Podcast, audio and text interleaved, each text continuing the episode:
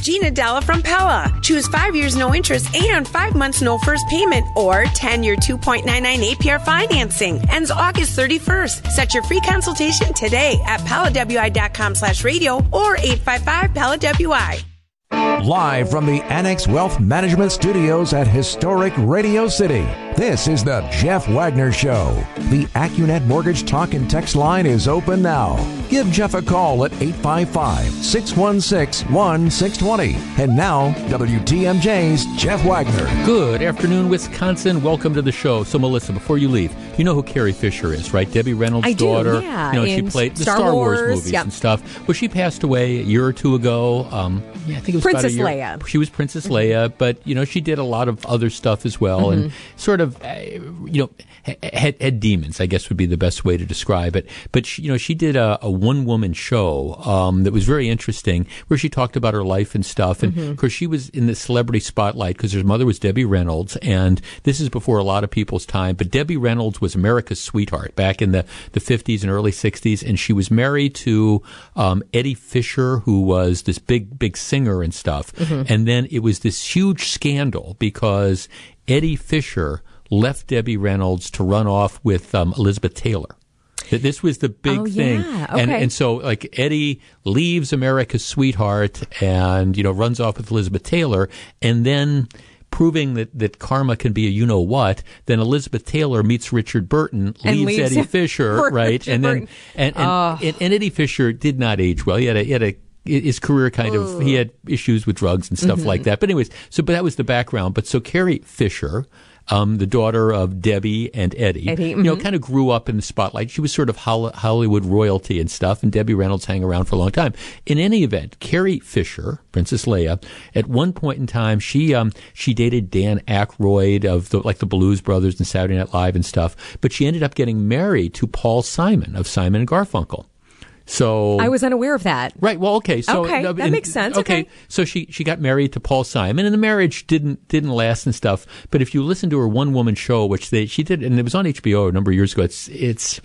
Um, my gosh, it's something wishful drinking or something is what it's called, where she talks about her her different Addictions and- right, and stuff and, and all uh, that she never, I think, really kind of got past. But anyhow, she's talking about how she married to Paul Simon and and how that that kind of didn't work out. She was sort of repeating a lot of the the, the same path that her mother followed. She ended up kind of following as well.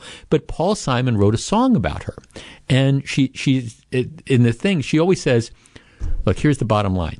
If you ever get a chance, I mean, this is my advice. If you ever get a chance to have Paul Simon write a song about you, do it. Do You it. know, that was just- Do it. Do, Yes. do it because you know. Okay, so it, just, Yeah. it was it was cool, and and it's a song called "She Moves On," and I'm not sure I, I'm not sure a lot of people you know it's not one of his most famous songs, but but he wrote it. He he wrote Mm-hmm. it about her, and I've always remembered that because she's like, do it. You know, it, it's just sort of cool. You've got this big rock and roll saw, star who has written a song about you, right? Yeah. it's cool. Well. Okay, there's Paul Simon writing a song about his soon to be ex wife that might be cool. Then then there's other things that you do to get put into a song.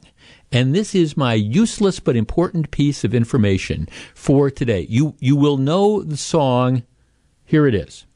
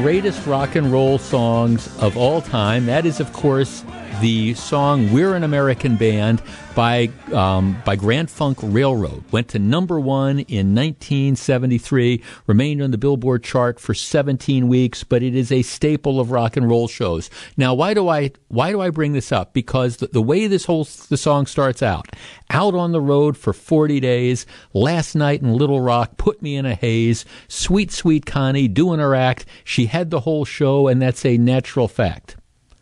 There is a real Connie. All right. Now I bring this up because the the woman featured in the start of that great song, um, her name, well, she she's her name is Connie Hamzy. And I bring this up because she passed away over the weekend at the age of, of 66.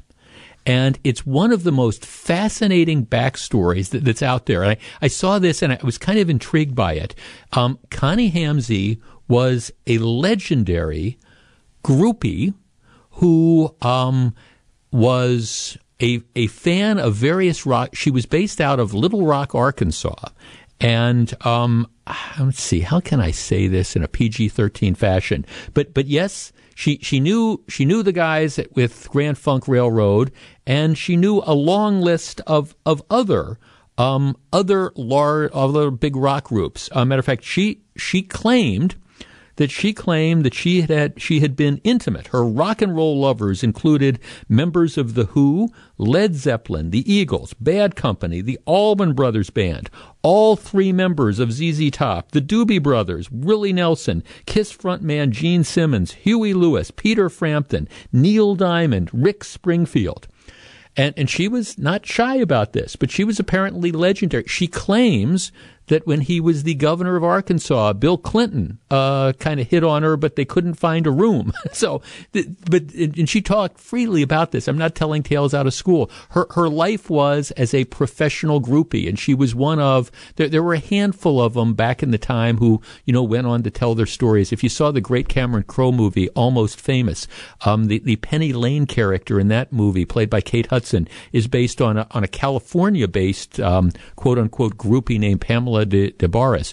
But but um, this young lady, Connie, Sweet Sweet Connie, memorialized in an American band. Well, that was based on th- this woman in in Little Rock, Arkansas, who um, she had a fondness for drummers. I guess is what, that's what she would describe. But she spent her entire life, you know, talking about this till till the day she died. She would apparently set up court, and she never really got out of Arkansas. But she was she would do these different shows, and she would she would share free, freely her life with all these different rock and roll stars and all. And it, it always kind of made me wonder and you see these stories about, I mean, I understand it was a different time, like the 60s and 70s and stuff, but when your claim to fame is you are this rock and roll groupie, I, I wonder, you know, how, how do you adapt moving forward? I mean, 10 years later, when you're sitting down and you're on your first date with somebody, you know, when they say, well, you know, you start to, to talk about things and, well, what did you do in the 60s? Well, I, you know, I, I toured with uh, Grand Funk Railroad and I toured with the Allman Brothers. Well, I didn't really tour with them. I, I was kind of a groupie to the stars. You kind of wonder how, how does that, that, that whole kind of thing play out? But, but she, she embraced it. Apparently she was a substitute teacher in Little Rock for a while until people found out about oh her her past. And then a number of the parents weren't thrilled about her continuing to teach their kids and that that job kind of blew up. But anyhow if you ever hear like names of women and stuff in some of these really famous songs and you wonder if they're completely made up or you wonder if they're real people well okay for for this song an american band sweet sweet connie doing her act there really was a sweet sweet connie and her backstory is absolutely fascinating. She passed away over the weekend but um I'm thinking, you know, you wonder, gee, would you be embarrassed about being in that song? And I, she clearly, clearly, clearly, clearly embraced it. And it sounds like she was a woman who lived life on her own terms, and you gotta love it. Back with more in just a minute. Welcome back to Jeff Wagner on WTMJ.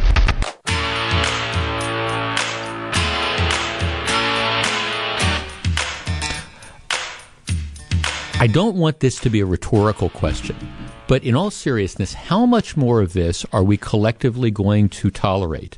Now, over the past, not last weekend, but the two weekends before that, four people died on Milwaukee roadways as a result of, of they were innocent victims who were smashed into by people who were involved in street racing, reckless driving, in and out of traffic, blowing through red lights, and they both happened to be, in all in cases, both of the collisions that killed people, that the cars happened to be in the wrong place at the wrong time. So 7 o'clock, August 15th, that would have been what, a Saturday, two Saturdays ago. Police respond to a crash, North 76th Street, West Silver Spring Drive. So 76th and Silver Spring a major thoroughfare that if you, like me, have grown up around here, you have probably been past that intersection on many, many occasions.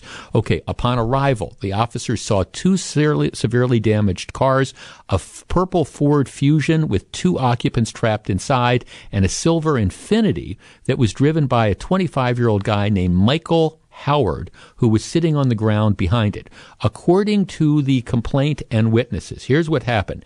The Infiniti driven by Howard was racing a red car and was traveling, oh, in the neighborhood of, of probably at one point in time over a hundred miles an hour driving northbound on 76th Street. So flying up 76th Street at over 100 miles an hour. Witnesses say that the car was driving next to another car. They were racing. They were swerving through traffic lanes, traveling through parking lanes, cutting off other motorists, blowing through red lights, etc., etc. Well, what happened is apparently as they're coming up to this this intersection, what you have is you have the, the car, the purple Ford Fusion, um, traveling southbound into the intersection, was making a left turn to go eastbound on Silver Spring Drive, and the cars that are going at a high rate of speed slam into them, and the two people that are behind the wheel of the car, they, they are they are killed. The explanation given by Howard, that would be the driver of the car, is that well, he he was um, he, he thought that he had been able to slow down to he thought somewhere in the neighborhood of 55 miles an hour. Uh, witnesses say it was probably closer to 80 miles an hour, but he sees this car. He's driving at such a high rate of speed, he can't react, so he smashes into him. Two people are are dead, dead. All right. Now, you know, we've talked about this before and we've discussed the whole plague of reckless driving and how you take your life into your own hands. But here, here's one of the dazzling details. Now, you, you have people driving over 100 miles an hour, again, driving in this reckless fashion, no regard at all for, for human life. Well, here's the other dazzling detail, and you knew this was going to be the case, but this is what the Journal Sentinel reports. Howard, that would be the 25 year old man who murdered two people. Howard, Howard's driver's license is in a quote unquote suspended status, according to the criminal complaint. Howard has been found guilty of operating after suspension numerous times and has had multiple speeding violations according to the complaint. All right, multiple s- situations where he has been found guilty of operating after suspension. So he's lost his driver's license. He lost his driver's license a long time ago, presumably. He is not allowed to legally have it. And yet, he's continued to be out on the roadways. And he's continued to get caught driving without a valid driver's license. And what has happened? Well, he's just been turned back loose onto the streets to do it over and over and over again. And now finally, he's hit, he's killed two people. So my guess is he's going to be going to prison for the next 10, 15, 20 years, whatever that sentence is. But it doesn't bring those two people he killed back, which raises the question of why in the hell are we allowing people who have been found guilty of operating after suspension numerous times, why are we allowing them back out on the street knowing that they are going to continue to get behind the wheel of a car and knowing that this is the ultimate result of what's going to happen? Why do we wait until two people are dead before now we finally say, okay, this guy is a menace and he's got to go to prison and he's going to go to a prison for a long time. But my question is, shouldn't he have been in prison a long time before this? In all seriousness, we do nobody a favor by taking these people who don't give a rat's rump about anything else, who have the impulse control of fruit flies, catch them time and time again driving without a valid license and don't do anything to them. 855-616-1620. That's the Accunet Mortgage Talk and Text line. If this man had been sent to jail or prison at anywhere along the way at the numerous times that he had been found guilty of driving without a license, there would be two people who would be alive today. How many more people have to die before we recognize that we've got to start putting people in prison and have consequences for driving on suspended licenses, driving without a license? 855-616-1620. That's the Accunet Mortgage talk and text line. You knew this guy's record was going to look like this. You, you just knew it. But, but yet we just send him back out on the streets. Oh, you just got caught speeding, driving 80 miles an hour. You don't have a valid driver's license. Fine. Here we're going to give you a ticket. And then two days later, people are out doing the same darn thing at some point in time, don't we have to start saying enough is enough and recognizing that reckless driving and people driving without valid licenses need to be taken off the street? And if that means they got to be put in jail, why don't we put them in jail? 855 616 1620, we discuss. Back to take your calls. Here's WTMJ's Jeff Wagner. 855-616-1620, which is the Accunet Mortgage Talk and Text line. Uh, ben in South Milwaukee asks an interesting question. Jeff, where is Mayor Barrett on this? He is just so absent. Well, no, he, he came out and appropriately so denounced the, the, the, the senseless death, frustrated with the reckless driving. But, but that's giving lip service to this stuff. It is not enough. When we heard this story, you knew this was going to be the case. You knew that this idiot had would have had a lengthy record. It would have been no driver's license, continuing to drive. You know, I'm getting a couple texts from people who are actually Milwaukee police officers who don't want to go on the air. They're just saying they're, they're, they're frustrated with this. They find this situation over and over and over again. You stop people reckless driving or whatever, and, and we find out they don't have a valid license and they don't care. They just don't care. So you give them a ticket, they tear up the ticket, they don't pay for it regardless, and then, you know, six, you know, six hours later, 60 minutes later, they're back driving the same way. They laugh at this system. And unless, look, here's what we need to do, and you need to get serious about it, and I'm not kidding. First of all, you need to start impounding cars. You are driving a car that you don't have a license for. First of all, that car gets impounded. And if it's your car, boom, let's go to forfeit it. If somebody else's car, they've got to come in and they've got to, I think, demonstrate that they're an innocent owner and they had no idea that you did it. Okay, that's number one. You start taking the cars. I guarantee you that will get the attention of some people, plus the people that enable these murderers. Secondly, all right, you've gotten your license suspended. And by the way, you got to work, you got to work to get your driver's license suspended. I mean, it's not like it's something that just automatically happens overnight. But if you are driving without a valid license or you are driving with a suspended license, once you get caught, boom, pull out the bracelets, put you in custody, take you downtown, let you sit overnight in jail, let you bail out. All right, maybe I'm not, you don't need, I don't know, 90 days or six months in the House of Correction the first time you get caught. But when you do it again, Yes, at that point in time, we're going to start recognizing that you are a menace. And if you refuse to pay attention to the rules and you continue to drive without a license, yeah, you're going to go to jail for 90 days. And then if you get out and you do it again, then boom, you're going to go to jail for six months. And then if you do it again, yes, we're going to put you in jail for a year. And if you, sooner or later, people will either get the message, but even if they don't, the bottom line is the roads are going to be safer for the rest of us because these people that don't care aren't going to be out there driving. Why do we wait until somebody like this 25 year old guy finally, finally, finally, driving 80 or 90 miles an hour kills two people. Well, now everybody says, okay, well, let's put him in jail. Well, all, all right, that, that's fine. I got no problem. He's going to prison for a long time. But two people died needlessly, needlessly because we didn't deal with him in the beginning.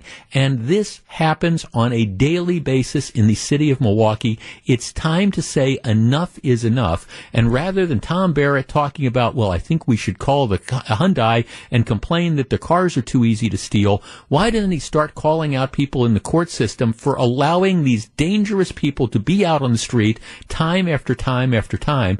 Where are the citizens putting pressure on the elected officials and the DA's office and the judges? Th- This is going to continue to go on until people say enough is enough. How many more people have to die? Welcome back to Jeff Wagner on WTMJ.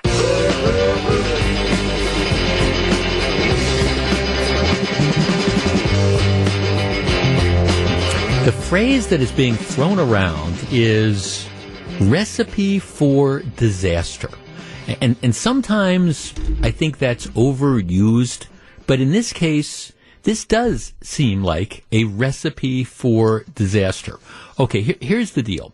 Um, University of Wisconsin at, at Madison, or as we call it, Fred, because um, James Madison, the fourth president of the United States, is now run afoul of the politically correct and the perpetually offended because he, he was a slave owner. And so you have all these people who are just appalled at the name of, of, of Madison. And Madison is, of course, named after James Madison. So, as we've talked about like a couple times, James Madison High School in Madison is now being renamed because people are offended that it's named after the fourth president, which then raises the larger question of, well, okay, if that's the case, you know, how can any of our progressive friends who live in the capital of the state of Wisconsin, how can you live with being living in a, in a city named after this racist, terrible president? If we've got to change the name of the high school, change that from Madison. I, don't we have to change the name of the city? Where is that outrage? Where is the leadership from Tony Evers? And my suggestion would be, let's not call it Madison anymore. Let's just call it Fred. You know, University of Wisconsin Fred. But but again, I, I digress. So anyhow out in what is still, at least for the moment, called Madison at the University of Wisconsin. Madison, they have various forms of housing. You've got dorms, and you've got the off-campus apartments. What they also have is is a, some university-owned there's an apartment complex that the university took over a number of years ago, and it's called Eagle Heights. And it, it's, uh, again, these, these are apartments, and it's on the northwest edge of campus. Uh, Eagle Heights, let me see, I have the numbers here. It, it's actually relatively large. They've got, they've got uh, over 1,100 residences that, that are there. So there's over like 1,100 people that live at, at Eagle Heights most of the people who live in these apartments are graduate students or students who are working on, on postgraduate things like, like doctorates.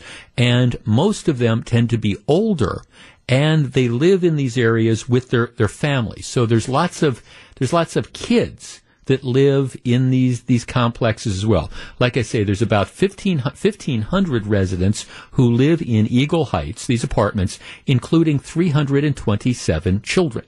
And for almost all of these 327 children, they're too young to be vaccinated. So that, that's kind of the backdrop. So you've got children too young to be vaccinated that, at least for COVID, that are living there. And this is, again, it's, it's kind of a quasi adult sort of thing. You don't have kids. You have, you, you have, you don't have college age students. It tends to be like the older students, the graduate students and the, the postgraduate students. Okay. So why are we talking about Eagle Heights? Well, here's what the university has decided to do. Okay, they're, they're opening up and they're trying to wrestle with the idea of what happens if a student gets COVID. All right. Now, in last year, for example, if somebody got COVID, what they would do is they would move them to a, a quarantine dorm, like a dorm floor or something else that was designated, and, and boom, that's where they would stay while they were we were getting over COVID. Well, this year, the university has decided well, we're, we're not going to, we're not going to reserve a dorm floor because we've got demand for student housing.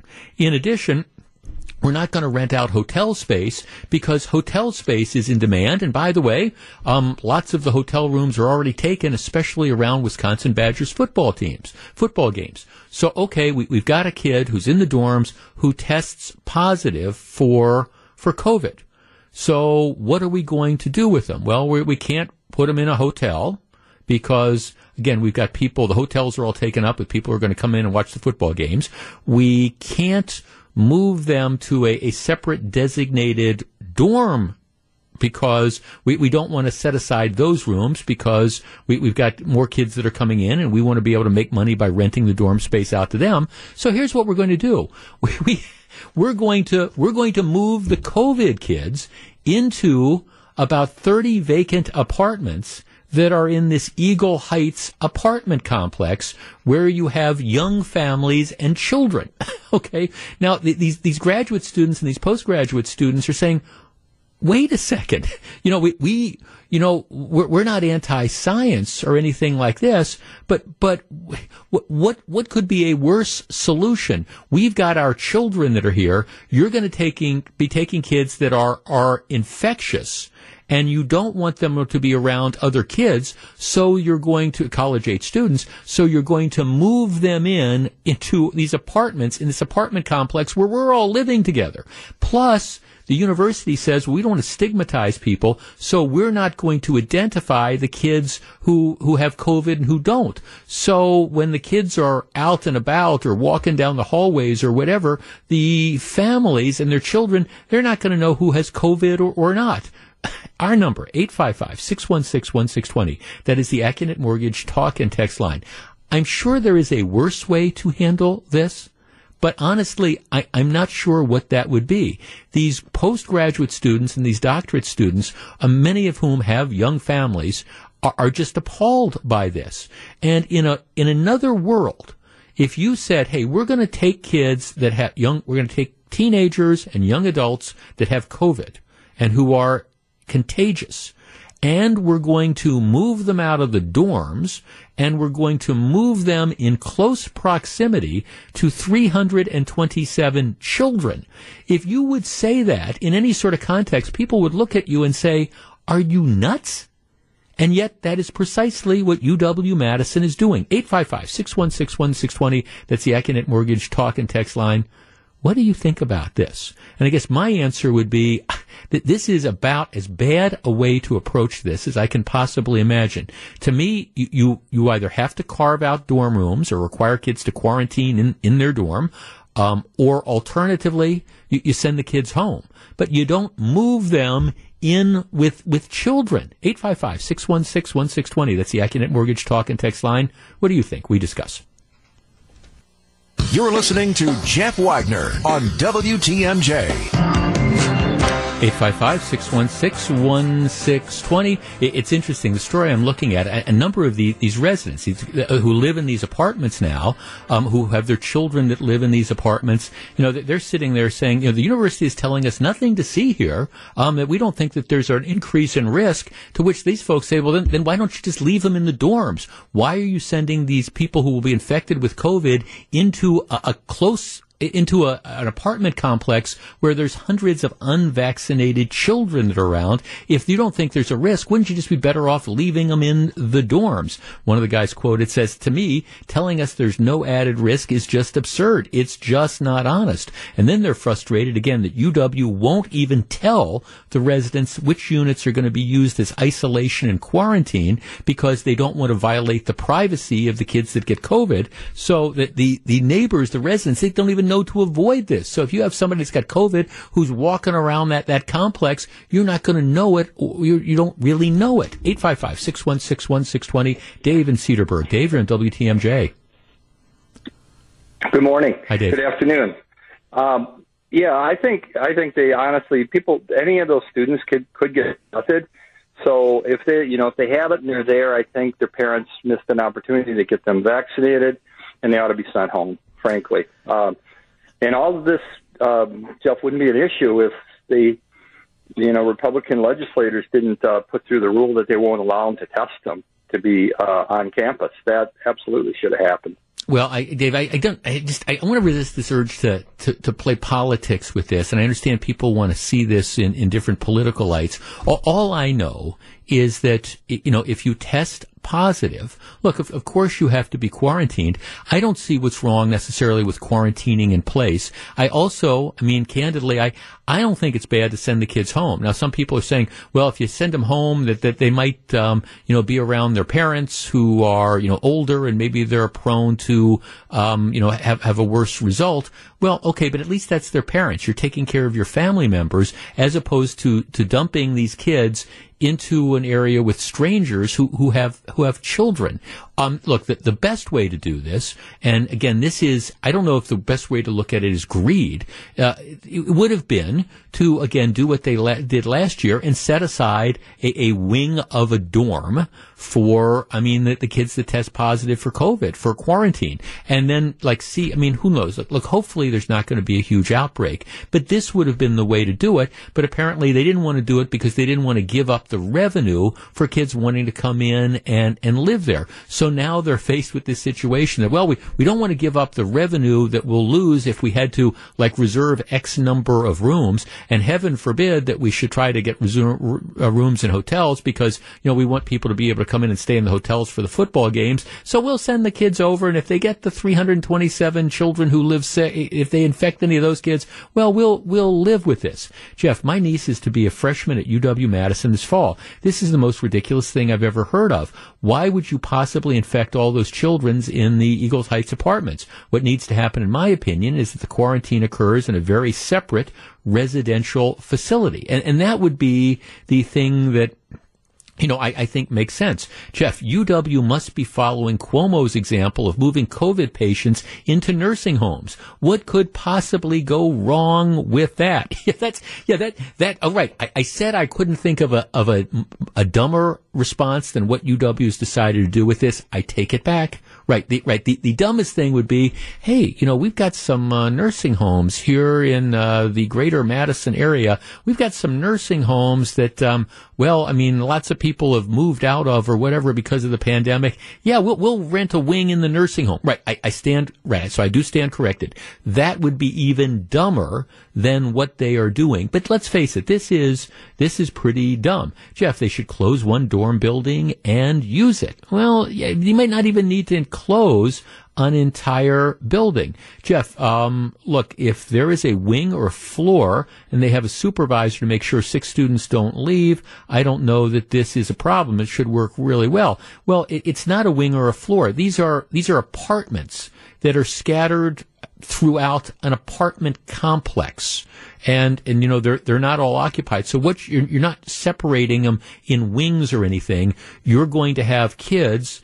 So like um, imagine an apartment, these are vacant apartments that are in this overall complex. So in any given row of apartments, the way I understand it, maybe you've got like six or seven apartments, you know, all, all in a row and, you know, one or two are vacant. And so you're going to put the COVID kids in, in these apartments. You know, n- it's not like you're going to be necessarily separated. At least that's my understanding with this. Jeff, all I can say is our government, uh, government funded institutions cannot make a decision that is proper and a just mandate. Um, so I guess you have to decide about, you know, how you're going to handle this. Let's talk to Tammy. Tammy in Germantown. You're on WTMJ.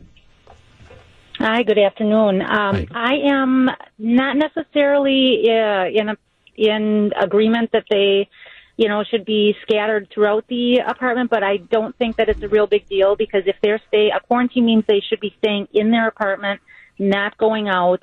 Um, so I guess I don't really see the issue. They they're not going to be running up and down the halls playing tag with the unvaccinated kids, um, or they shouldn't be. Um, well, yeah. Well, then why don't you send them home? Why don't we send them home then? Why, why do we even well, risk exposing. Yeah, then we're exposing family members and Okay. everybody. Maybe they don't have a car to drive themselves there. And how they okay, so you and... so you're you're rather than okay, your kid gets COVID, rather than having your kid sent home so mom and dad can control him, you'd rather send him over to these other rooms and then hope he stays inside and doesn't come into contact with the three or four hundred children that live in the area. Yep, uh, I I think um, that if they're doing what they're supposed to be, if they're staying in that apartment, there should be, and there's no um, shared air exchange between apartments. I don't see it's a problem. My daughter uh, goes to a different college. She had to do an expo- uh, quarantine last year, and now hers was in a dorm in a wing, but you know that was set up that way, obviously more frequently last year, and she was told you are not to leave this room. They brought her her food, put it outside her door, and she was inside that room for ten days. Why even move them out of the dorms? Why not just let them let them stay in the dorm room? Well, I think at that point it depends on what they've got. If they have a bathroom in their dorm, well, then I don't know that there's a real problem. But if they have a shared bathroom, then that's not feasible. No. Okay. Good enough. Thanks Because for every time they go out of their room. Okay, uh, well, right, Tammy, I, I, I get it. I um, I, I'm I'm sorry. I, I think that I, I think the more responsible thing would be then then let's send them home. And and, and you're right. Then, then mom and dad have to, you know, mom and dad have to deal with it. But I think that that would be a better situation for mom and dad having to figure out how to deal with it and a more fairer thing than figuring out, hey, you're going to be, you know, living in proximity to all these other people who, who've now, this is going to, this is going to be the COVID apartments. And yeah, you're living in the COVID apartments. And yeah, and I understand it sounds great. Well, we're going to tell people, you know, don't go out and don't leave. But it's not like you're going to have somebody standing guard outside the, these houses or anything like that, outside the apartment doors. That's just not the way that it's, it's going to work. Uh, again, um, my guess is, Tammy, if you were living with your family and your children in those apartments and you suddenly found out that, hey, that vacant apartment next door, huh, we're going to use that for kids that have COVID. I, think, you know, maybe that might be a result where, you know, your, your, your feelings on this might be a little bit different. Just saying. Back with more in just a couple of minutes. This is Jeff Wagner. Live from the Annex Wealth Management Studios at historic Radio City, this is the Jeff Wagner Show. And now, WTMJ's Jeff Wagner. I want to tell you a story about somebody named David Gilbert. Now, I, I've got to take you back in time to the, the 60s. And just like, well, in 1975, we had the U.S. government uh, abandon, you know, South Vietnam, and you had the, you know, the fall of Saigon, and just like there draws strong parallels to what's going on in Afghanistan. Back, back in the, in the early 1960s, the U.S.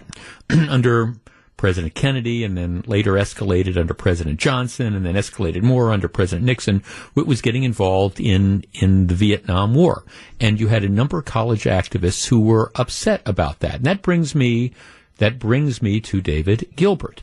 Uh, David Gilbert was at Columbia University in New York in 62.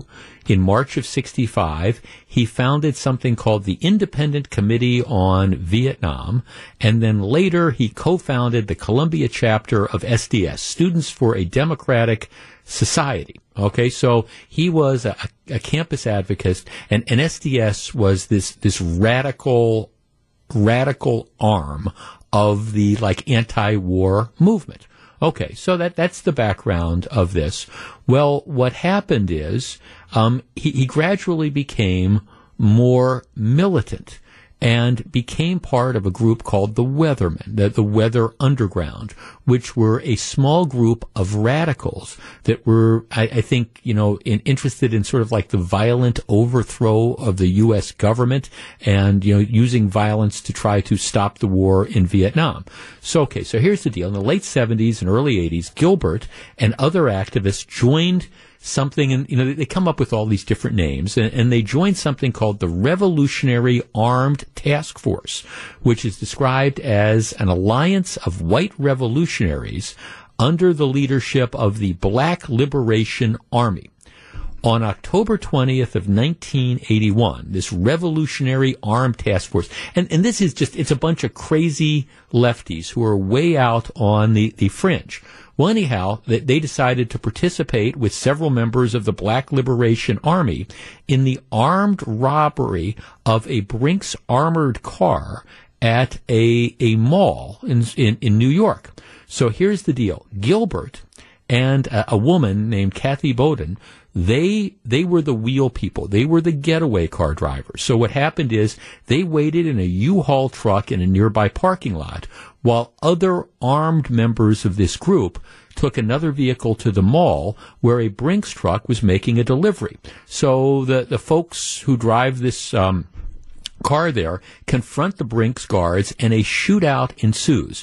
One Brinks guard is is wounded and another is killed in th- this robbery. So then the robbers take $1.6 million in cash and they, they flee back, they run back to this U-Haul where Gilbert and this Catherine Boudin are, are waiting. They're, they're the getaway car drivers. So now you have one Brinks guard that's dead, another that's wounded, and these people have stolen $1.6 million. So they, they take off. Gilbert's driving the car. They, they take off. The truck is soon stopped at a police roadblock at which point in time this gang decides that they are going to shoot it out with the cops and two police officers are murdered in, in the shootout Okay, and then what happens is they they flee. Um, so Gilbert, David Gilbert, he's again he's the wheelman, he's the getaway car driver. You know, he's he wasn't involved in directly shooting people, but he's driving the people that are, are shooting and killing the, the police officers. He flees the area with other members of of this group, but um, he's not as good as getting away at some of them, and, and so he gets caught by police that day. He was convicted in 1983 and sentenced to 75 years in prison for three counts of felony murder. Felony murder is the idea that, you know, if you're part of a conspiracy and the logical one of the logical as part of the, the ongoing crime if somebody else one of your co-conspirators for example commits you know kills somebody and you're part of that conspiracy you are liable for it. I mean again it's the idea you're the getaway car driver in the bank robbery. Somebody walks into the bank a bunch of people go into the bank with shotguns you're the getaway car driver they kill a couple of the tellers. Well you're responsible for what your co-conspirators did. So he gets convicted of felony murder one brinks guard two cops dead all right, gets 75 years in prison. Why, why, Jeff, are you telling me the story of David Gilbert, who was convicted in 1983 and is still serving a, a sentence for his involvement in the murder of a Brinks guard and two, two police officers? Well, I'm telling you this story because Andrew Cuomo, the sleazebag governor, now ex-governor of New York, on his way out the door, has now commuted the sentence of David Gilbert. Of all the people in the world that, that ethically challenged Andrew Cuomo could have picked to show mercy to, he picks this guy who's responsible, who was instrumental in, and was an aider and abettor, a conspirator in the murder of three people, two law enforcement officers, a Brinks guard, and the shooting of someone else. Yes, he has commuted the guy's sentence. Now, it doesn't mean that he's automatically going to get out, but he will be, I believe, immediately eligible for parole. Yeah, um, in addition to going out the door, not only does Cuomo decide he's going to commute the sentence of of David Gilbert, he also decides he's going to commute the sentence of at least three other people who were convicted of murder. He's commuting the sentences of murderers on his way out the door. Now, I've always, and I've argued this in all the years I've been on the radio, I've had huge problems with, with the pardon power that we give to governors and that we give to presidents, and especially the way they use it, or I would argue misuse it, deciding that, you know, we're going to wait until our last day in office and, and then we're going to make all these pardons that we would have never made if we hadn't been voted out or in the case of Cuomo, forced to resign because of all the misconduct he engaged in. I mean, I just, I think it's bad policy and I think it's an insult. But Cuomo, as if he could not disgrace himself more, on the way out, decides that the people he's going to commute the sentences of include, well, and, and like I say, there was, there's four people convicted of murder, but, but this one in particular, a guy who was the wheelman in one of the most notorious crimes of the 1970s that resulted in three people being dead, including police officers. As you might expect, the law enforcement community is not responding extremely well. Um, here's uh, you know, uh, the the people who, for example, remember the, the folks that lost their lives. Um, it's absurd. Arthur Keenan Jr., retired detective for the Nyack Police Department, who was wounded in the shootout, said on Monday, he said, Mr. Cuomo is stabbing all of law enforcement in the back. And when I say all, I'm talking about federal, state, and local, all across the whole country, because he is a traitor you know, well, I don't like to throw around terms like that, but if you wondered the character of Andrew Cuomo and you wondered whether or not, you know, the community, the state and the country is better off that this guy is no longer in office, well, all you have to do is look at what he does as he's going out the door, commuting the sentence of somebody involved in one of the most notorious crimes of the 1970s. It's almost unbelievable. Okay, when we come back, are you offended? I'll give you the story and we'll discuss. You're listening to Jeff Wagner on WTMJ. Here's one of my texts. Jeff, I think this was just Cuomo's way of giving the finger on the way out the door. To which my response would be, You think?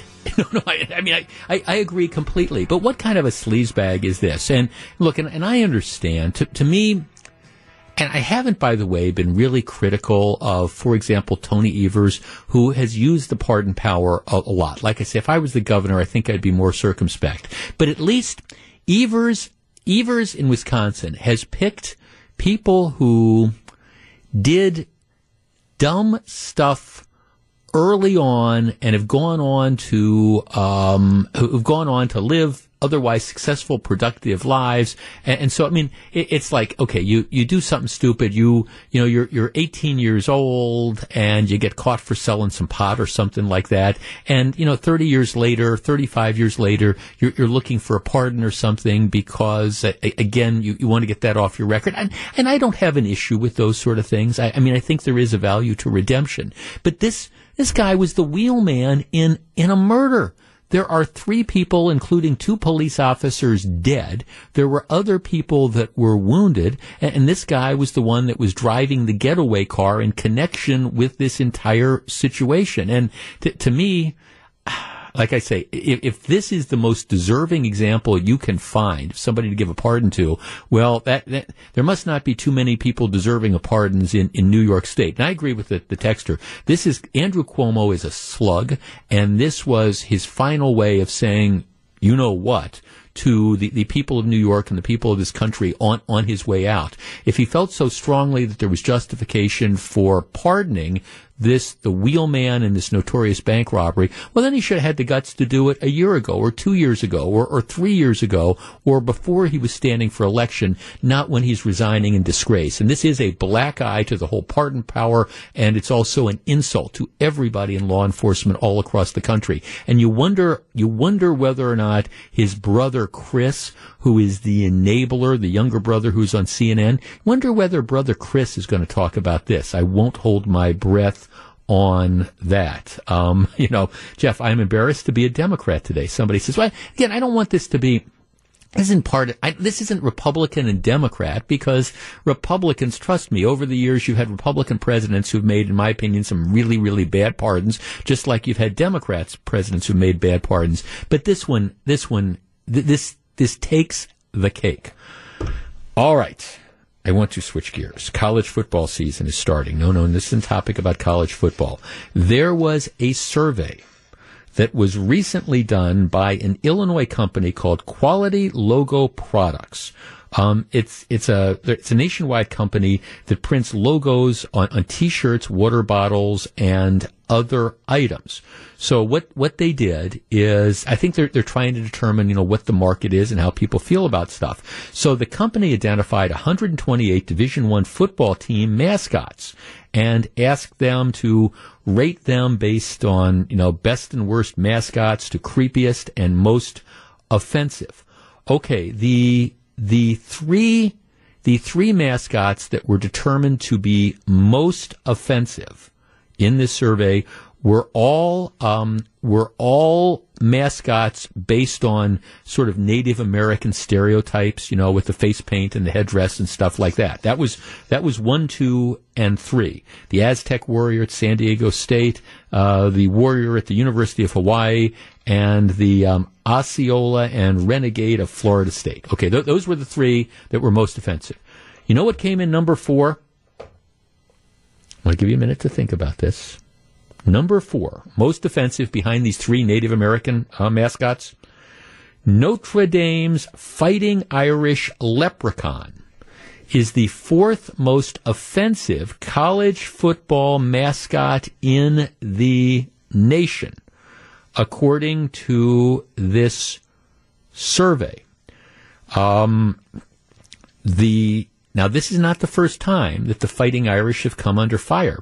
Um, a couple years ago, Max Kellerman, he's a guy on ESPN, he called on Notre Dame to do away with the leprechaun, just like Cleveland did away with its mascot, Chief Wahoo. This is what Kellerman said. Many Irish Americans are not offended, but many are. Should that also change? The answer is yes, unequivocally yes. Pernicious, negative stereotypes of marginalized people that offend, even some, some among them, should be changed. All right. Our number, 855-616-1620. That is the Accunet Mortgage talk and text line. Here is the question. The Fighting Irish, the Leprechaun, ranks number four in most offensive mascots. Is it time for Notre Dame, once and for all, to stand up for those of us? And by the way, I'm half Irish. My mom's maiden name was Sheehan. Um, I think she was third generation Irish. Okay, should we be offended? Should Notre Dame, I don't know, in an exercise of, if not political correctness, if just an exercise to make sure that there's nobody, nobody among the downtrodden Irish who feels that they are offended, is it time to get rid of the leprechaun? 855-616-1620. That's the Accunet Mortgage Talk and Text line. We discuss in a minute. Jeff Wagner on WTMJ. Melissa Barclay came in, just heard the end of my. Get rid of the leprechaun. Cancel like, the leprechaun. well, yes. No, no, no. Th- th- This is. I do not make this up. New survey out.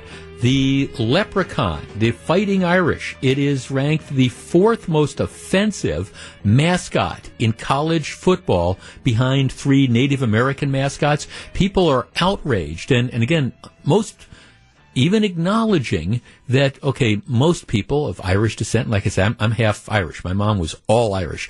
Um, that that most Irish people look at this and think, oh, that's kind of clever and cute. Just the, the the argument is that if just a handful of people are upset about this, we should change it. 855-616-1620. Jeff, of absolutely not. When does this cancel culture thing stop? Uh, I don't know.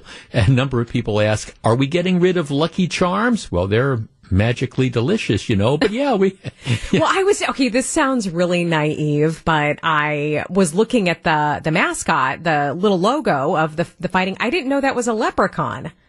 yeah, I thought it was just a little Irish guy. It's a leprechaun. Oh, I didn't realize. No, I thought it was just a you know an Irish guy wanting to fight. I didn't realize it was a, a leprechaun. Oh, I think that would be even worse. I mean, you know, Oh, I- no, I'm- no, I don't know. Are we, are we suggesting that Irish people are prone to fight? Jeff, while they're at it, they have to go after General Mills. The leprechaun on the box of Lucky Charms surely must be offending someone out there in PC land. Um, yes, Jeff, the Irish haters should lighten up. Um, uh, it's just just ban all mascots. That will make these kooks happy. Those who attend the games love their mascots. Well, um, yes, Jeff. My wife was born and raised in Cork, Ireland. She has no problem with the Fighting Irish. Not sure if I heard you correctly, but her maiden name is Sheehan as well. Yeah, my mom's maiden name was was Sheehan.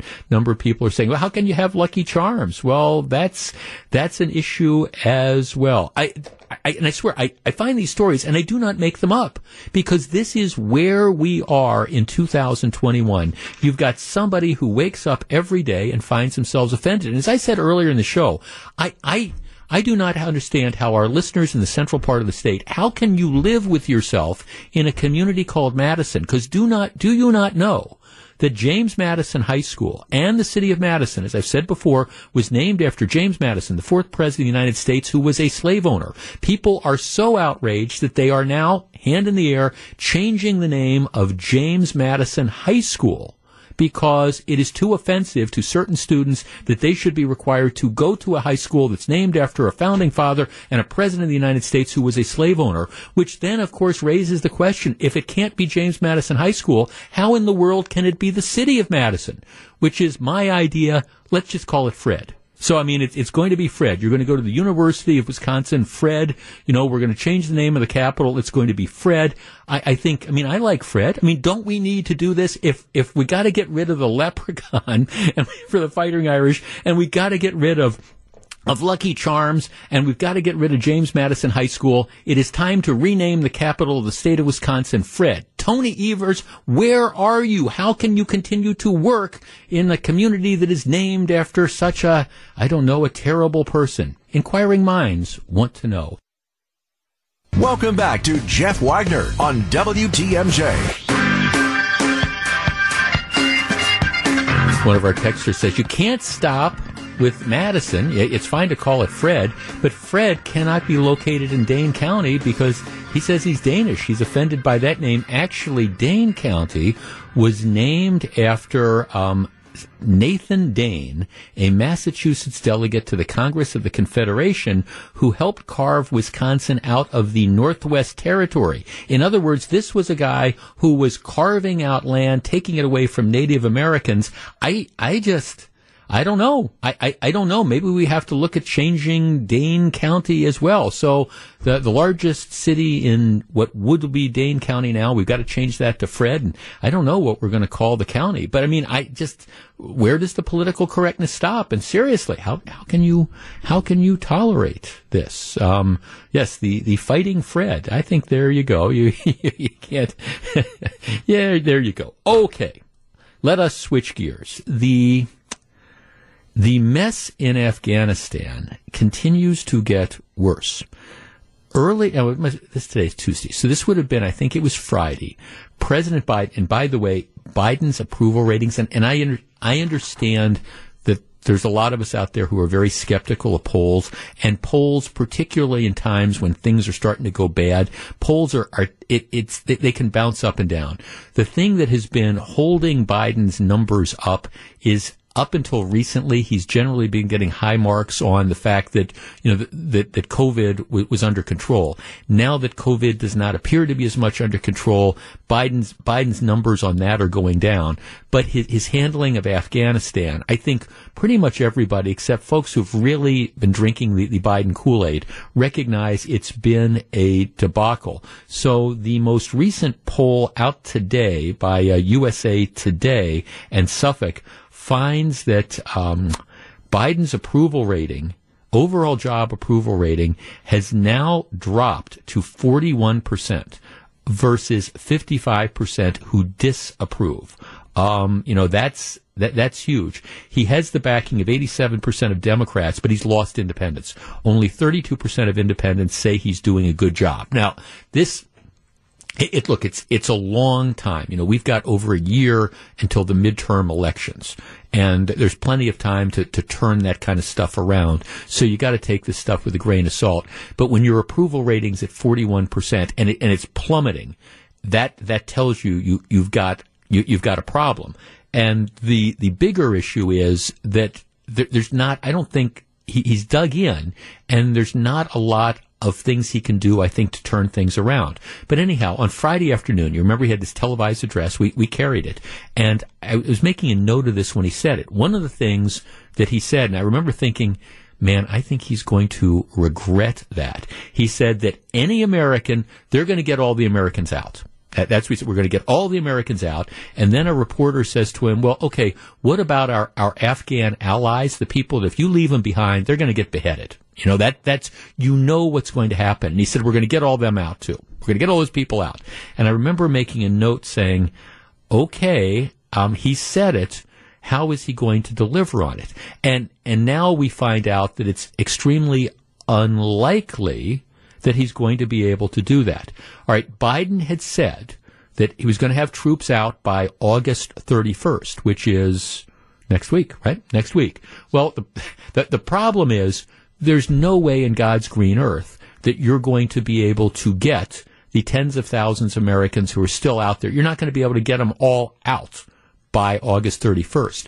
And you're especially not going to be able to get all the Afghans who worked for the U.S. government who want to get out. There's no way you're going to be able to get out.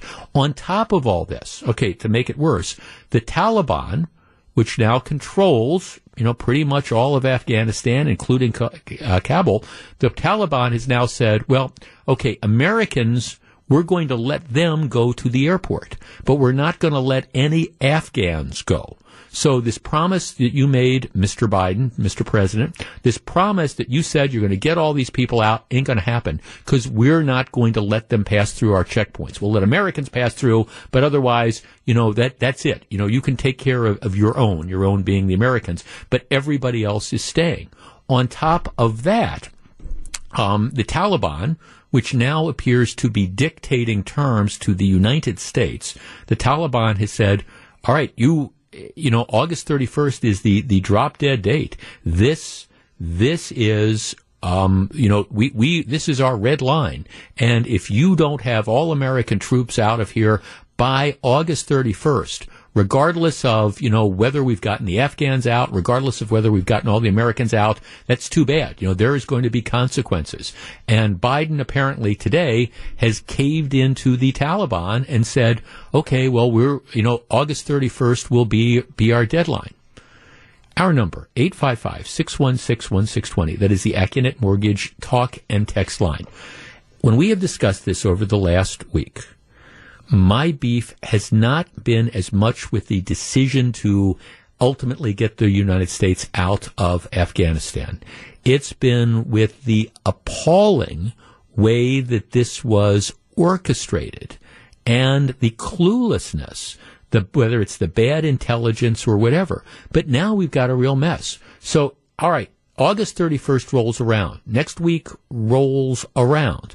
And you still got thousands of Americans who haven't been able to get out of Afghanistan. And you've got tens of thousands of Afghanis who fought for and with the United States who now aren't even being allowed by the Taliban to get to the airport.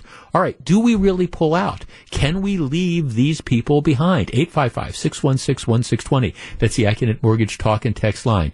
And, and how, as a practical matter, do we get them out? I mean, Biden is now in the process. He's already sent back several thousand troops to, to try to secure the airport. I mean, can we really bail on August 31st if we still have our people, whether it's U.S. citizens or whether it's these people that we promised to get out?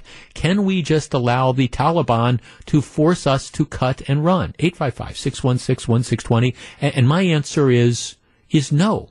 My answer is, at some point in time, you'd like to see the President of the United States develop some leadership and say, look, we're committed to getting out of here, Taliban, but the, here's the truth. We're taking our people and we're taking, you know, all the other people who have assisted us, and we're not going to have terms dictated to you by, Uh, by, to us by you. We, at the end of the day, are the United States of America. 855-616-1620, we discuss. This is Jeff Wagner on WTMJ. 855-616-1620. Jeff, Biden got bullied by terrorists. Not a good look. No, it's not. Jeff, I'm embarrassed to see how weak of a president we have. This has nothing to do with being a Republican or a Democrat, because even though I'm a Republican, I firmly believe Obama would not have done this either. Our country looks worse and worse every week from poor leadership. Uh, yes, um, yes, there, there's no question about this. Jeff, I feel bad for all the veterans that fought over there. Well, what, what I feel bad about is the fact that we have made this commitment, that we've made this commitment that we're going to get all the Americans out. Now, eh, that, that's why the August 31st date was, was a dumb date to put in in the first place before we knew that we could get them out. So are you going to leave Americans behind? But now what's even greater sign of weakness is Biden specifically promised all our Afghan allies, the people that if we leave behind, they're going to get beheaded. That, that's just, that's the reality. The women are going to be sexually assaulted. The men are going to be killed. We know that's going to happen. Now the Taliban is saying we're not letting those people go. That the Taliban is dictating to the United States, you know, what, what's going to happen. They're saying we're not going to let you get your, your people, and I understand when I'm saying that, I mean not just the Americans, but the people that we've committed to help. Taliban saying you can't have them. And Joe Biden is, oh, all right, you know, we'll, we'll see where this goes. How can that happen? Let's talk to Marcus on the north side. Hi, Marcus. Hey, uh, Jeff, uh, long time uh, uh, no here talking to you, but uh, man, you making some excellent points today. I just want to point out real fast is this is that it has nothing to do with Republican or Democrat. At this point, this is a a, a natural. This is a disaster. Yes. Um, we should have been pulling out prior to this date. Yes. We should have had intel when when Biden took office. We should have started pulling out secretly. I call it secretly. Yep. And the veterans and my dad, he was in the military. He we should have been pulling out from the day that Biden took office. Said, hey, we got this date coming up. We know there's what Trump committed to, right? Right. So we should have been starting the, the process, the slow process. We should have been flying people out of it. No more people coming in. getting Americans out here. Now, what you're going to have is this big collateral damage, and it's, it's this is going. to You think Saigon was worse? Yeah. Wait till you see this deal on the 31st, Jeff.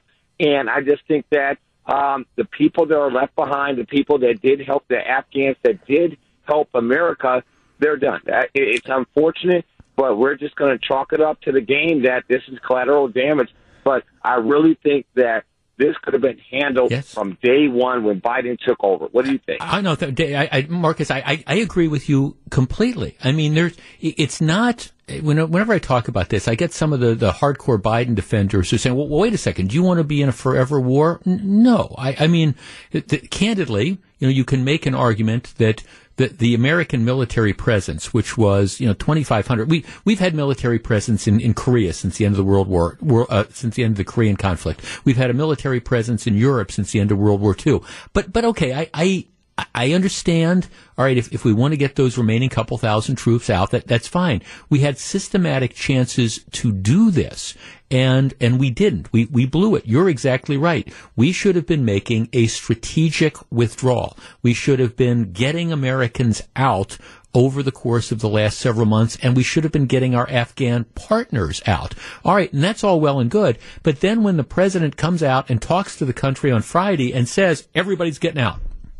All right, that that then to me that's him putting down this red line, and now already we're retreating from that because the Taliban is saying no, we're not giving you the Afghanis. You know, we, I, I mean, and I, I don't. There, there's tens of thousands of those folks, and you know, we're, we're we. It appears that Joe Biden is going to leave them behind, and if they're murdered, if they're raped, if the women are raped, it, it's just you know, okay, like you say, Marcus, it's collateral damage, and look, it's a bad situation, but there, there's no question. I just don't think the United States can allow itself to be dictated to by, again, essentially what is nothing but a, a rogue terrorist nation. Now, I understand it's a mess, and a couple people are texting me saying, look, the problem is if we don't abandon people, well, then we're, you know, going to get into like a Black Hawk Down situation. So we, we should just cut and run. And if that means leaving thousands of Americans behind, well, we've left thousands of Americans behind. Too bad. If it means leaving tens of thousands of people who were our allies, who we made a commitment to, if it means leaving them behind, too bad. Well,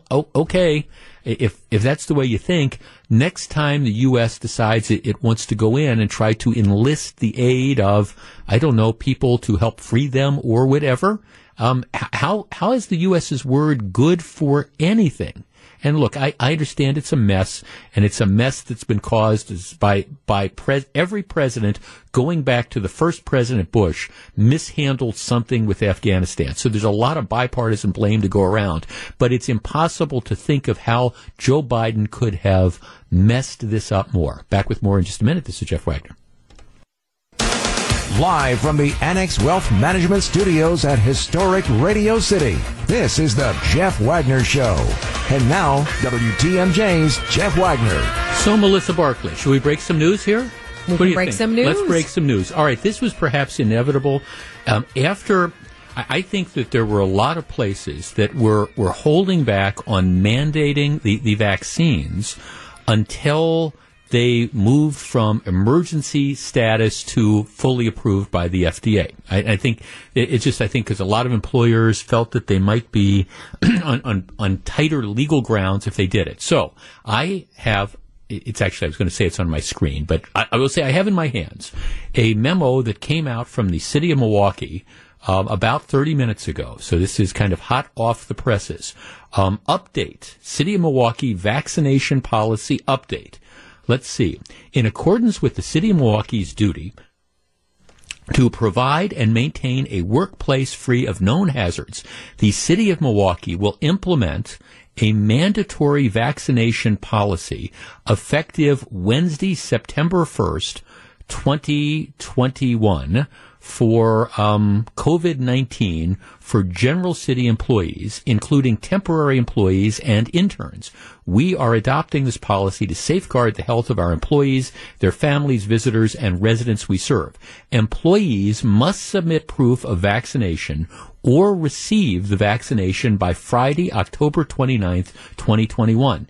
Individuals seeking an exemption from this requirement for medical or religious reasons should complete a request for accommodation form and submit the form to their personnel officers. Requests will be reviewed on a case by case basis. Okay, so they're they're saying you got to get vaccinated. Here's so here's what the consequence is: um, employees who do not comply with the mandate by the deadline will be placed on unpaid leave for up to 30 days. Further failure to comply with the policy will result in separation from employment.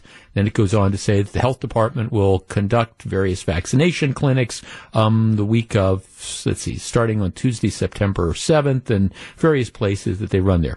The Milwaukee Health Department will return to each site to administer the second dose of the vaccine in accordance to the vaccination timelines. Um, all employees can also go to their primary health care provider, local pharmacy, etc. The city of Milwaukee will provide up to two hours of paid leave for the time spent um, receiving the vaccination. So the bottom line of this is if you work for the government, City of Milwaukee government, and this includes general city employees, temporary employees, and interns, you will be required to submit proof of vaccination by October 29th of 2021. If you do not do that and you don't have an approved medical reason or an accepted religious reason, you get placed on unpaid leave for up to 30 days, and um, further failure to comply will result in you losing your job. So this doesn't, th- this isn't healthcare workers, mind you. This is this is everybody. This is the guys that, you know, walk behind the garbage trucks. This is the guys who, you know, do any, any sort of other work that's there. I assume this applies to police officers and things of the like as, as well. General city employees, um, have to be vaccinated. 855-616-1620. That's the Accunet Mortgage talk and text line. All right. I'm a guy who, and I've said this before, I am pro vaccination. I got vaccinated as soon as I was eligible to get vaccinated. I, I had, and this is even after I had COVID last November, I, I, I had no problem with it and no, no adverse reaction at all. And when, when I come due for the booster shot, I think I, which is probably not going to be till late fall. I, I, I mean, I have no problem with doing it. I, I just, I, I, I will do it. I, I'm not against it. However, I do have problems with the mandatory vaccine requirements. And, I think you can be you can be pro-vaccine, but not necessarily in favor of the mandatory vaccine requirements. I think it's perfectly reasonable for employers, for example, to say, look, if you're not going to get vaccinated, we're going to put in all these requirements. You got to wear masks. You got to be tested, et cetera, et cetera, as a way of, again, trying to use that, that stick, not the carrot, but the stick to make it so onerous that people just decide, well, the heck with it. I'm, I'm going to get vaccinated. But the city of Milwaukee has now said to all their general city employees, you must be vaccinated, period. 855-616-1620. What do you think of that? We discuss in just a minute. Jeff Wagner on WTMJ. Yeah, let me correct just one thing. That this mandate applies to all general city employees, which includes temporary employees and interns. It does not include union represented employees, which would be police and fire, um, and, and others as well. So uh, th- this does not apply to unionized employees because, again, that's something they probably have to deal with with the the unions. But um, the city says it remains in discussion with public employee unions about vaccination requirements. But otherwise, unless you're unless you're protected by the union, um, in this case, mandatory vaccines, or else 30 days unpaid leave, and then after that, you will be terminated. 855-616-1620. Let's talk to Bob in Greenfield. Hi, Bob.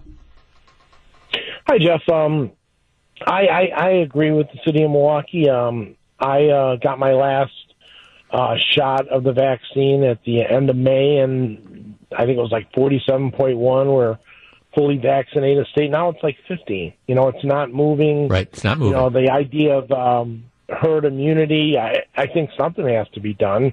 I mean, we have this vaccine, and we're not getting people to take it, and then you get the different uh, strains that grow from the existing strains. I I think the good of the many outweighs the good of the few, and I, I do believe, you know, the hundred dollar gift card and and this, you know, the the pressure is. Uh, What if? is What if? I, I, again, I, I don't know what percentage of city employees are vaccinated or, or not. Let Let's assume let's assume sixty percent, and, and it might be fifty percent, it might be seventy percent, but just for the sake of argument, let Let's assume sixty percent. What if? What if of that remaining forty, only half decide to get vaccinated, and half say, "I'm I'm not going to do this." Um, who, who's going to fill those jobs? Well, obviously, there are jobs of um, greater importance than other, like police and fire. Yeah. And uh, it's got to be hard to even consider being a policeman now. But you know, there are there are problems in states now that are under vaccinated where. You know they're getting these new surges, and their healthcare uh, departments are being overwhelmed, and Yeah. I just can't imagine letting that happen to you know like healthcare workers in our system where you could be in a car accident and you get taken, but there's no bed in the uh, Yeah. Well, I- intensive care. There's no. Yeah, yeah, Bob, I, say, I I understand, and look, and that, that's why you're talking to somebody who got vaccinated, and and I, I, I encourage people to do that. But there's a difference between encouraging people to do it, and that's why I said yesterday. I mean, I, if you want to give people hundred bucks, I the gift card. I, I'm I'm not sure that there's many people that's going to motivate. But we had a lady call up and say that she was always going to get her kids vaccinated, and, and now that's given her kind of added incentive, and I I get that. I, I just think that there's a lot of people dug in, and I'm not sure how people respond to to ultimatums on this particular issue. Now, I have a number of people who are texting me, and and the, the general argument is, Jeff, I I've had COVID. This is this is the argument. I've had COVID. I have antibodies. Well, you know, it, it's kind of like chicken pox. You know, I didn't get the chicken pox vaccine because I had chicken pox as a kid. So I, I have these antibodies. Why should my employer be able to force me to, to have this as a condition of, of my employment, especially outside the, the health arena? I think when you're, we're talking about healthcare workers, it's a different sort of situation. Um, I, and again, I, I, this is coming from the perspective of somebody who thinks folks should be vaccinated. I'm just wondering what the long term consequence of this is. And I, I again, I, I raise these questions. What's what's going to happen come October 29th if you have a significant number of city workers who have suddenly decided they're not going to get vaccinated? I mean, who's who's going to do this job. Um, Jeff, um, like my last question to you, what about the millions of people who've had COVID already and have antibodies? They don't need the vaccine. Why is there such a push for everyone to be vaccinated? Well, you know, that's, I mean, that, that, that that's the issue. And, and part of this is science science doesn't know. I- We, we keep getting told to follow the science, but, but science changes on a weekly basis. Two weeks ago, we were told that you need booster shots. Now they're saying, well, we think you need booster shots. And again, I'm, I'm not anti-shot. I've got mine. I'll get my booster shot when I come due in November or whenever that, that would be. So I, I'm not, I'm certainly not sitting here discouraging people to do it, but the reality is there's lots of folks who, who do have these, these kind of questions about it. And should it be a condition of your employment that you have to get this vaccine, especially when it's not like you're working in a healthcare setting? I, and I, going back to the, the point our, our caller Bob was making, I, I do think I think the, these requirements, and I know I, I've talked about this uh, too much, I, but I mean, Biden says, "Hey, I'm going to mandate that all these these nursing homes, everybody in the nursing homes, have to, all the employees have to have um, vaccinations."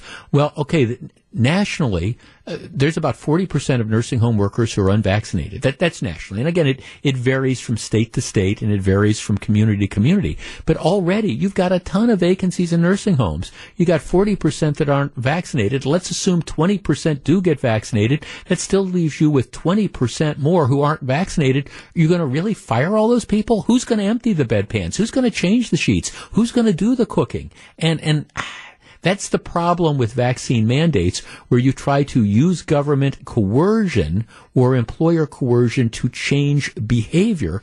And I just, I, I wonder if it's going to work. As a matter of fact, I, I, I candidly doubt that it's going to work because the people who are dug in on the vaccines, uh, I think a lot of them are just going to simply say, you know, no, we're, we're not going to do this. Ed in Wauwatosa. Ed, you're on WTMJ. Yeah, I think we're way past the point where you can try to have it both ways. Early on, I, I was like what you said. I like what you said. If it's appropriate for a workplace setting, require it. Otherwise, not. But the only way this virus persists is going from person to person to person. Mm-hmm. And the only way we can stop it from going from person to person to person is either vaccination or distance. Masks work, but they're not nearly as effective as, as either of the other two. And are you going to make people go away forever and ever and re- return back to hibernation like a year ago? I don't think so. Mm-hmm. I'm with you on that. Vaccination is the only th- vaccination is the only thing that'll make this go away. Worse, imagine if it mutates and becomes even more of a factor. This is not good. We have to get in front of it. And guess what? It is not going to fix itself. No, it's not. Matter of fact, I, I think even if you get vaccinations up another 15 percentage points, I, I think it's still not going to go away. I think we, I think we're going to be living with COVID for the Yes, next several years.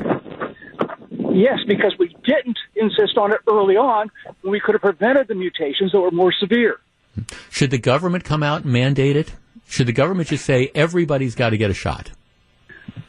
You know what? Everybody has to wear a seatbelt when you drive a car, but a car doesn't run. You can't drive over uh, .08. You can't drive through a red stoplight. This is not a matter of your individual rights. It's a matter of public safety. So your answer, your answer to that question would be yes. You would support the government saying every every eligible person has to get a should have to get the vaccine. At this point, that is the case. Uh, again, a year ago, not maybe not so much, but today, when we see how it's mutated, how it's become more virulent, if you do nothing, how is it going to get better? Well, th- thanks. Well, I mean, I don't think it's a question of doing. I don't think it's a question of doing nothing. Again, you're talking to somebody who's pro-vaccine, so I, I, I get it because I don't want to. Even though I had a very mild case of COVID, I don't want to get sick again. I don't want my wife to get sick again. Don't want you know. I don't want friends of mine who might have some underlying health issues to get it. Yeah, I, I, I want to. I want a sense of normalcy as well. I just question whether this idea that we can force people into getting the vaccines whether that's going to work or whether that's going to create you know even more of of a backlash for this. And i also question what the role of the workplace is. For and by, by that i mean look i think i think an employer has every right to set rules down which are going to eh, keep the, your fellow coworkers safe. And I, I mean i think that, that that's reasonable um, which is why I support these efforts that say, for example, if you're not going to get vaccinated and, and you're going to come into the workplace, we're going to test the heck out of you. You know, we're we're going to make you go through, you know, COVID tests, you know, twice a week or whatever that number is to, to have, and we're going to stick the thing up your nose, and we're going to do all this to make sure that you don't have it. I think that's a legitimate role for an employer to make sure the workplace is safe. But fundamentally, is it the role of the employer to try to force people to, in this case, you know, take an injection which which they might not want to take? Is that is that reasonable? Because it goes beyond just the whole issue of workplace safety. And once again, this comes from a perspective of somebody who does encourage people to get vaccinated because I don't think there's any downside to this, and I do agree with you. I think ultimately the, the way out of this is if we could get 80 to 90 percent of the population to be vaccinated, but should we force them to do that? When we come back, we'll find out what uh, John and Melissa have on their minds for Wisconsin's Afternoon News. Stick around.